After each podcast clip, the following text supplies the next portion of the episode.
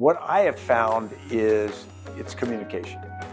You have got to start with explaining to people here's what we're trying to do. This is the value proposition that I am offering you as a potential employee. This is what I'm asking from you as an employee. Mm. These are the realities of the market in, in how we operate in that market.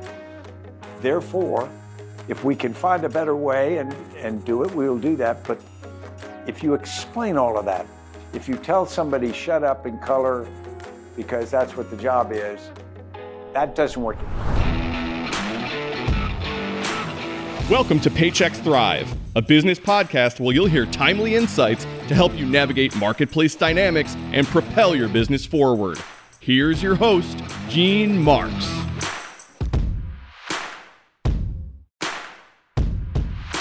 Everybody, it's Gene Marks, and welcome back to another episode of the Paychex Thrive podcast. Thank you so much for joining me. My guest today is General Stanley McChrystal. I'm gonna, I, I, for those of you who watch this on YouTube, I have to read this because there's so much of it, uh, and I want to make sure this bio, you know, gets out to you. Um, Stanley is a retired four-star general. He is the former commander of U.S. and international security assistance forces in Afghanistan, and the former commander of the nation's premier military counterterrorism force, Joint Special Operations Command. In 2013, Stan published his memoir, My Share of the Task, which was a New York Times bestseller, and is an author of Team of Teams New Rules of Engagement for a Complex World, which was also a New York Times bestseller in 2015. Stan also co-authored Leaders, Myth, eh, sorry, Myth and Reality, a Wall Street Journal bestseller based on the epical parallel lives by Plutarch. He previously served as a senior fellow at Yale University's Jackson Institute for Global Affairs, where he also taught a course on leadership.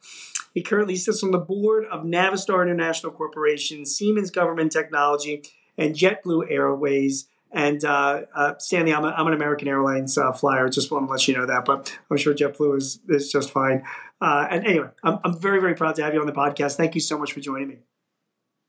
Gene, it's my honor. Thanks for having me. Yeah, it's good to speak with you. Um, you and I spoke about a year ago on, on my BizBooks platform after your book came out, and uh, I, uh, you know, we we talked in detail about the book, but this conversation, like like I kind of mentioned to you before we started recording, is really about leadership. I mean, our our audience are uh, business owners, small and mid-sized businesses, managers. Uh, you know, they they they're, they're, leading teams, they're leading organizations, and uh, you know, I, I, think you have a lot of really great advice to share. I know you write and speak on this topic a lot. So, so let's talk about leadership. My first question to you is about your your core philosophy on leadership. What what is it, Stan, and and how did it evolve over the years?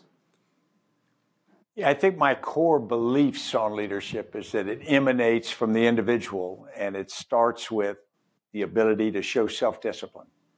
Most of us know what good leadership looks like. We've been exposed to it. We've also seen bad leadership. We can read books with lists of traits of good or bad leaders. We don't need to be told how to be a good leader. We need to learn how actually to get ourselves to do that. And to me, that comes down to self discipline. You know, you're in an instance where you should treat somebody a certain way and you don't. And you walk away going, wow, that's really not me. So there's a question there. Or the things you know you ought to do to be better prepared to lead your team, to be better knowledge, more knowledgeable about something, to be better physically ready, what, whatever it is to be more effective for your team. Why is it you sometimes do it and maybe too often don't do it? And that's so it comes down first and foremost to leadership resides inside the individual. And if you don't have solid values, if you don't know who you are, you're always a bit adrift. Right. I step one step away from that idea that it is all inside the individual. It's also contextual.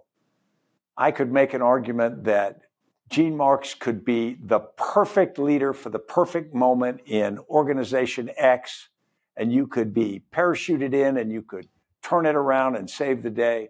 And then we could pick you up and we could put you in another organization and you might get a very different outcome. And you did not change. The context of the moment the followers, the situation that's involved, a little bit about you personally. But really, we need to understand that the person who is appropriate and perfect for one moment may not be for another. And therefore, there's, I don't think there's anything as a generic perfect leader. It is hard to define um, leadership only because, like you said, it's not generic. Um, it really kind of depends on the person. Um, so, talk to me about yourself. I mean, what kind of a leader are you or were you? Yeah, I've evolved a lot as a leader, but there are some core things that that have stayed. When I was a young leader, probably like many young leaders, I very much wanted to establish myself. When I first came out of the United States Military Academy in 1976, the Army wasn't in very good shape then. I went, took my first platoon, and it was kids from parts of the country and parts of society that didn't have the advantages I did. Mm. And I wanted to be in charge. I wanted to tell them what to do because that was my job. And I wanted to be looked at as the officer, the lieutenant, the leader. What I learned over time was, in reality, in most of what we did, they knew more than I did. They'd been around longer, they had different perspectives, they were sometimes streetwise or I'll call woods wise. People had that background. There were some talents and education I had, but I was really a piece of a puzzle. And if the puzzle was complete, we were a pretty good platoon. Any one of us or without it, we were not. And so, still, for about the first 10 years of my, my uh, uh, career, I was a very driving micromanager. And when you lead organizations small enough where you can sort of get your arms around it, you can get away with that. You can essentially move every chess piece and make it work. And then about the time I was mid 30s, I was commanding a Ranger rifle company, a more elite organization. And I got this revolution from the NCOs that the sergeants just they pushed back. Yeah. They didn't want they said, "We don't need you to tell us how to do our jobs. We need you to do your job, Captain. And you know, at first my feelings were hurt, but then it, it was liberating because if I could accept that they would do their jobs and I did my job, we could get a lot more done. So for the rest of my career, I've been evolving away from that micromanagement. It keeps going. Now I'm still, talk to anybody who works with me, I'm still very demanding. I'm still a bit impatient. I'm still relentless in being willing to push. And I could make an argument to a mirror that I actually feel pretty good about those attributes. But that is me. If people complain about that's fair. But I don't try to do people's jobs for them. In fact, I want to trust them and I want to support them doing that. And I think I feel much more comfortable as a leader in in this way than I did earlier. Do you think leadership has a lot to do with someone's age and experience, or not at all? We have people listening to this that are, um, yeah, they might be running a startup or a small business that's, you know, they might be 30 years old, and then we have others that are in their 50s or 60s. Is it? You know, do you think different qualities are needed based on your age or your generation? I'm not sure that's correct. I, I think that I've known people who are when they are young, they are jerks, and when they're old, they're jerks. right. I've known other people who, when they're young, they were good. When they're old, they got angry. And, you know, so so no, I think it's much more a case of what's needed in that particular organization and instance, and that person's life journey. You know, we are all not automatically something at a certain age. We are the the product of all the things that we've touched and done, the people we've been around. And so I think it's not strictly age. I think it's you know d- your diverse perspectives. Good. Um, you had mentioned about you know you know I've known people that were jerks when they were 30 years old and they were younger, jerks when they were older. Um, can you be a jerk and still be a good leader? Boy, my wife and I have been having a lot of conversations about this. I'm sure. And here's where I come down. Yes, you can. And that sounds strange. No. But now, when we talk good and bad, I'm not saying good and evil. I'm talking about effective or not. Because if you look at Steve Jobs, or if you look more recently at Elon Musk, I can argue that we wouldn't have the SpaceX program doing what it does. We would not have PayPal doing what it does. We certainly wouldn't have electric cars where they are without Elon Musk's personality, that driving sense. Now, I don't know him personally. I met him once, but the reality is, I don't think he's someone that I would be real comfortable hanging out with. But the question is, does he get things done? Mm. And the answer is, he certainly gets a lot of things done and maybe creates a fair amount of negative things in its wake. I think our society needs a certain percentage of those people. I think we just, if everybody was sort of homogenized with the, the rough edges sanded off of us and wanting to get along and being very comfortable with everyone, I don't think we'd get as much done. Yep. I think some of these big personalities have got to crash through our society to force the rest of us to move forward. Yeah, I literally just finished this past week watching um, The Last Dance, the documentary about Michael Jordan um, on Netflix, which like everybody in the world watched it during COVID, and of course I just got to it, and it was it was an amazing you know documentary about the guy, and he admits um, when during his years with the Bulls. Uh, he was a jerk. He was he was tough to get along with uh, for the very reason why you just you just laid out. He you know he was set on this mission of being the very best and winning championships. And he had little patience for uh, people that didn't align themselves with that leadership goal. Um, so, tell me a little bit. Tell me a little bit your thoughts on creating a team around a good leader, because that's what the Bulls did in the end. I mean, they brought Jordan in as a young guy. They saw his talents and they saw his personality, and they formed a team around him. Scottie Pippen and you know, Dennis Rodman and others that you know Steve Kerr that they, they, they could jive with him as a good way. So, as a leader, you know, talk to me a little bit about creating a team for yourself. What do you look for? How do you do it? Yeah, if you are talking about creating it for yourself or around yourself, I think the first thing you want to avoid is hiring a Greek chorus of people who agree with you. Yeah. And that's comfortable. And that's what the most common practice is. But you got to avoid that. You've got to get people who do things you don't do. They either have skills you don't do or they interact with people the way you don't do or are uncomfortable doing, or they talk to you in ways that you need to be talked to. And so if you're talking about a small personal staff, there needs to be somebody who can get in your face and tell you you just acted like a jerk mm. in the last outcome in the last thing and you got to stop that You've got to have other people who can tell you hard truths. Now, not everybody needs to be there with a short sword poking you because you also need people who know when you've been bruised up and you're working hard and you need somebody who can say, okay, you know, we're going to be okay. Mm-hmm. You know, and some sometimes you need somebody to say, hey, you did great, even though you know you didn't do great.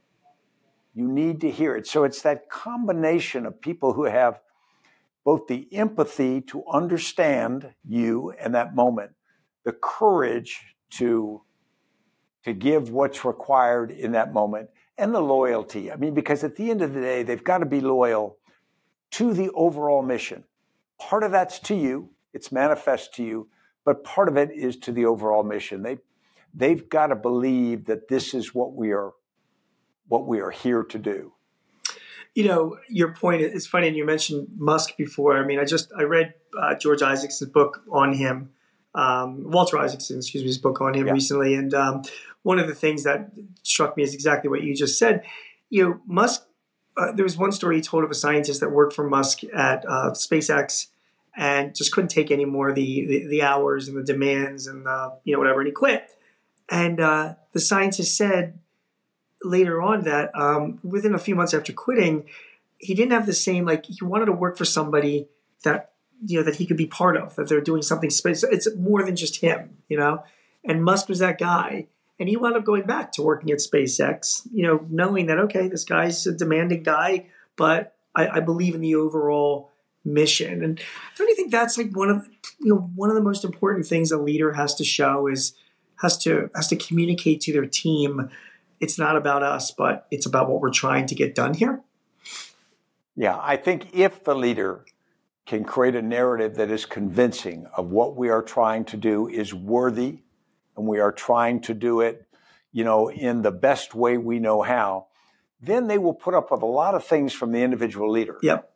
Because that leader's made a good case. It's harder in some businesses. I mean, if you manufacture bagels, it's hard to say we're going to change the world by making really great bagels.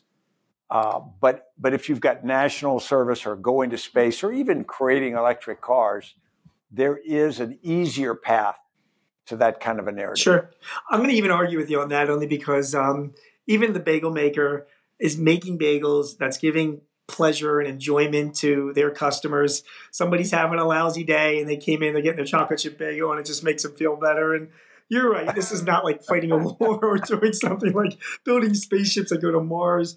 But I guess everybody does a little something to contribute. And um, I just think the trick is communicating to your team, like, hey, what we're doing is special and it is in our little part of the world, contributing a little bit, you know, to that part of the world. Well, to push back on you, I don't disagree with that, but I think sometimes in those cases, the argument is about the team. Okay. The argument is we've created a team, you got jobs, you got health care, you got a sense of family. This is what life is. Yeah. Yeah. And sometimes a lot of people don't realize that, um, you know, nowadays that this is you know, th- this is what it's all about. How about actually um, putting your money where your mouth is and doing stuff? Getting back to Jordan, I'm, obsessing about this because I just saw the documentary, and you know, whatever he demanded of his teammates, uh, Stan. I mean, Jordan did it himself ten times over. You know, he was the first guy there to practice, the last guy to leave, the hardest working guy. There was nothing he didn't ask that he wasn't willing to do for himself. Do you, you know, give me some of your thoughts on on actually doing it? I mean, for example, you were not, you didn't just go into the military as a captain. I mean, you must have had to spend a number of years in the trenches. Can you even be a leader without having that kind of experience?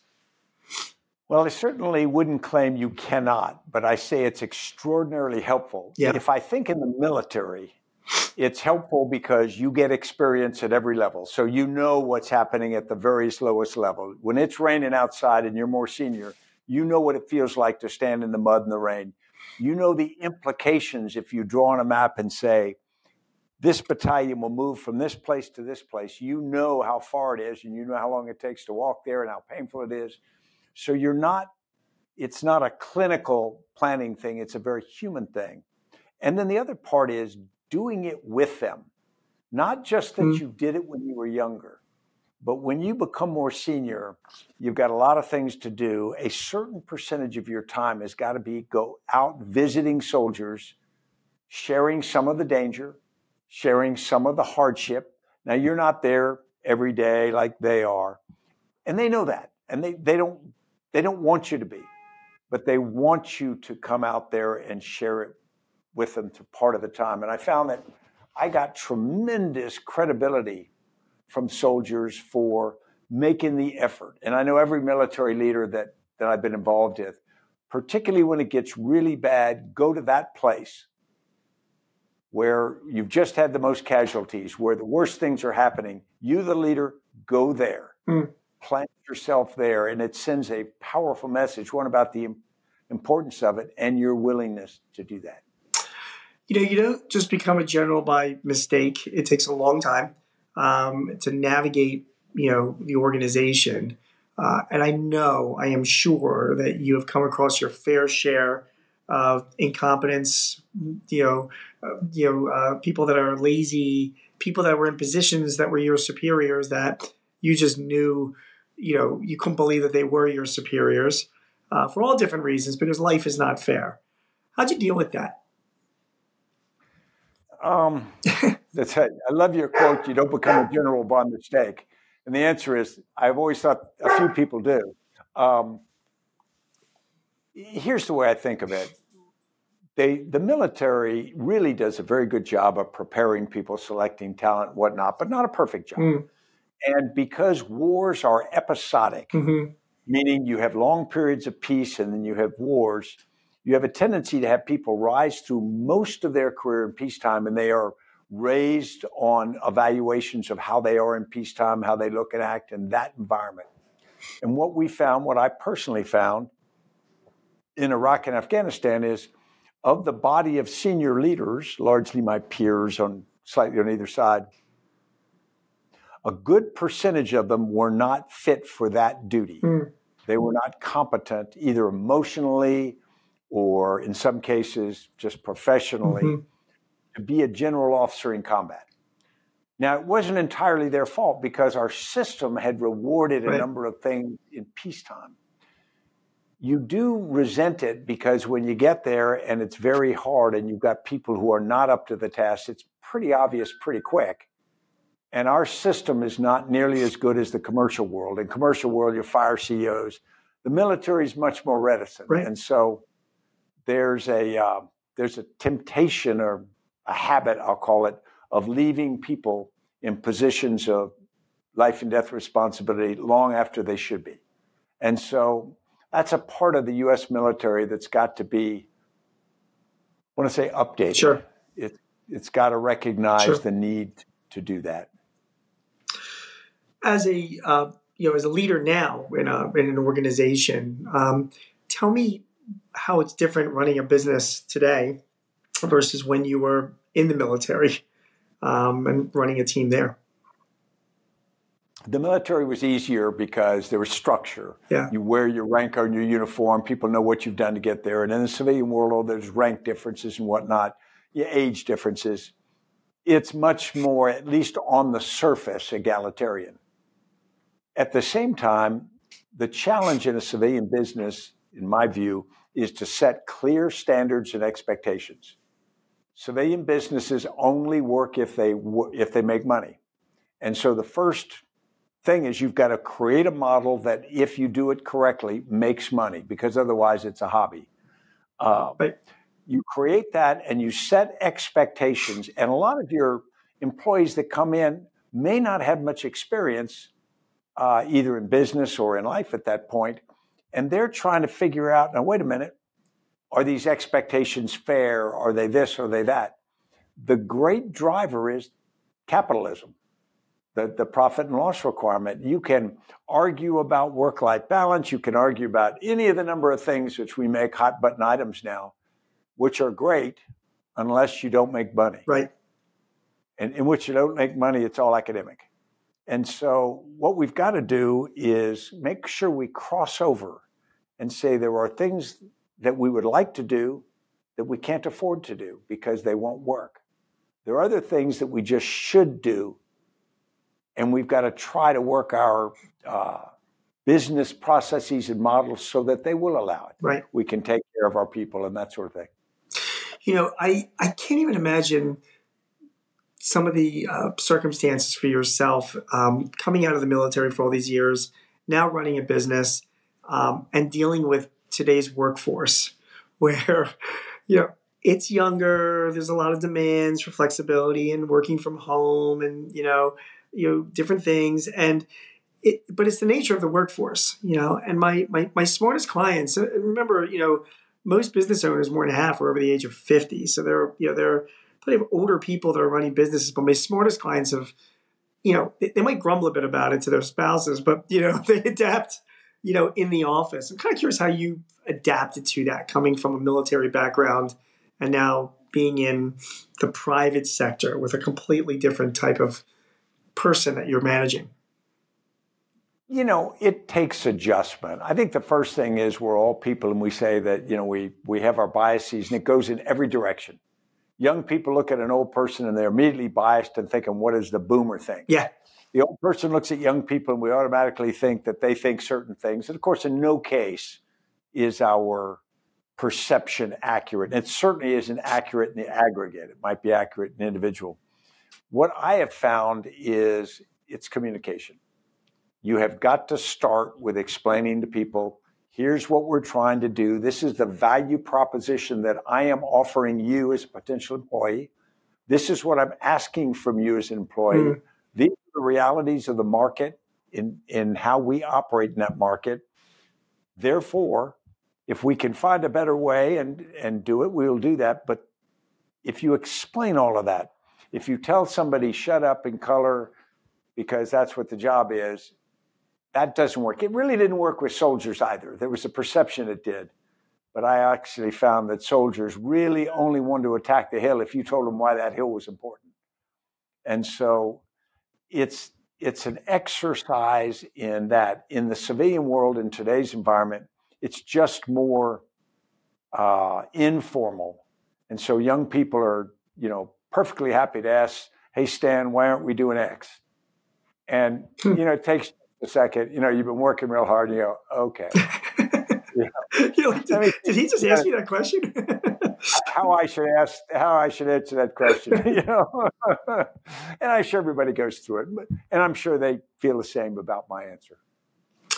So a lot of people love to ask about lessons learned and what they, uh, you know, failures they've had in their careers that taught them or whatnot. But I, would like to see if you can, if you can dig back a little bit, pat yourself on the back a little bit. Give me an example, sometime in your life, in your leadership life, where you nailed it. You did something right. Where you look back and you're like, you know, in that one instance, that one thing that I did, it was a, uh, I, I handled everything right, and this is why. Like, I'm proud of what I did as a leader.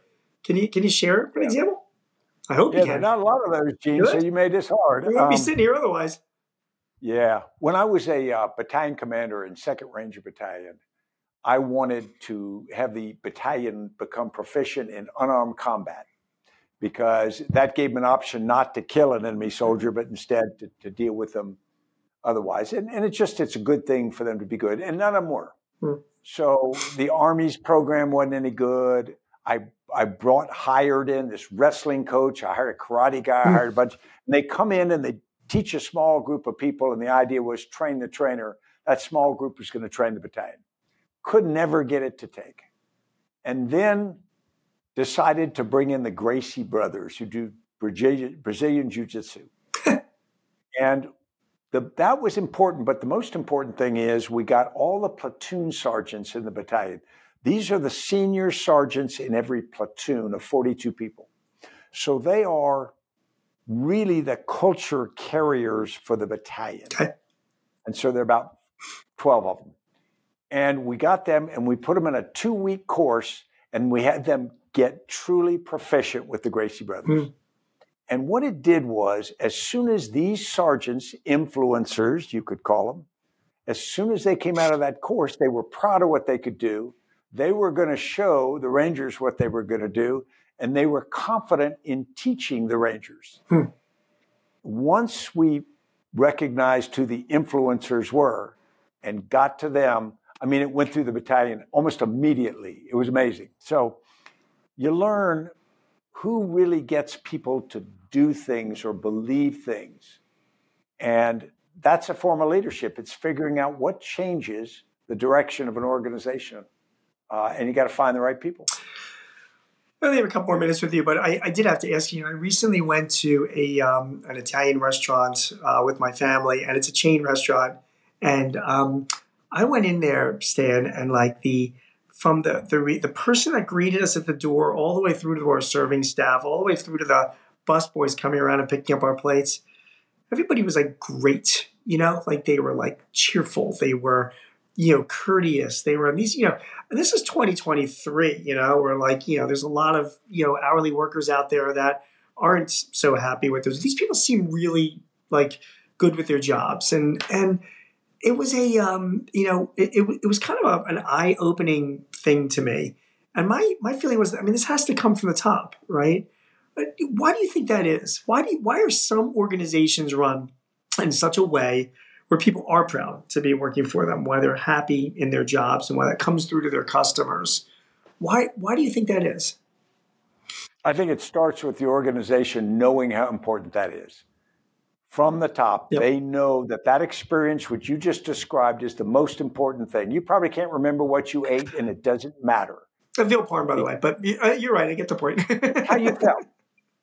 And so the reality is they understood that was important, and they probably have in place a number of different things that reinforce that. First, Right. clear standards, what people want from how they want employees to act, peer pressure from other employees because hey, this is not the way we do it. I would imagine that the leadership is reflects the same behaviors. Yep. Um, and then there's likely reinforcement systems that says if you do that really well, that's reinforced. If you don't do that, that's noted. And it's it's just really understanding what the critical aspect of demeanor in service really is. I've been speaking with Stanley McChrystal, a retired four star general, now a uh, speaker, an author of a few books, a board member. Uh, general McChrystal, uh, how, how do we get in touch with you? How do we find out more about what you do? Well, I am at mcchrystalgroup.com, and we're a 101 person consulting company in Alexandria, Virginia. And you consult on leadership, I guess, right? And management. Well, leadership but more broadly. We do management overall. We make organizations function better. Great. Great. Well, Stan, thank you so much for your time. It's a great conversation. I always learn a lot when I speak with you. So uh, thanks. I want to wish you uh, best of luck going forward. Thank you, Gene. Everybody, you have been listening and watching to the Paychex Thrive podcast. My name is Gene Marks. Thanks so much for joining us. If you have any questions or uh, you'd like to suggest a future guest, please visit us at payx.me forward slash thrive topics. Again, thanks for joining. We'll see you again next week. Take care.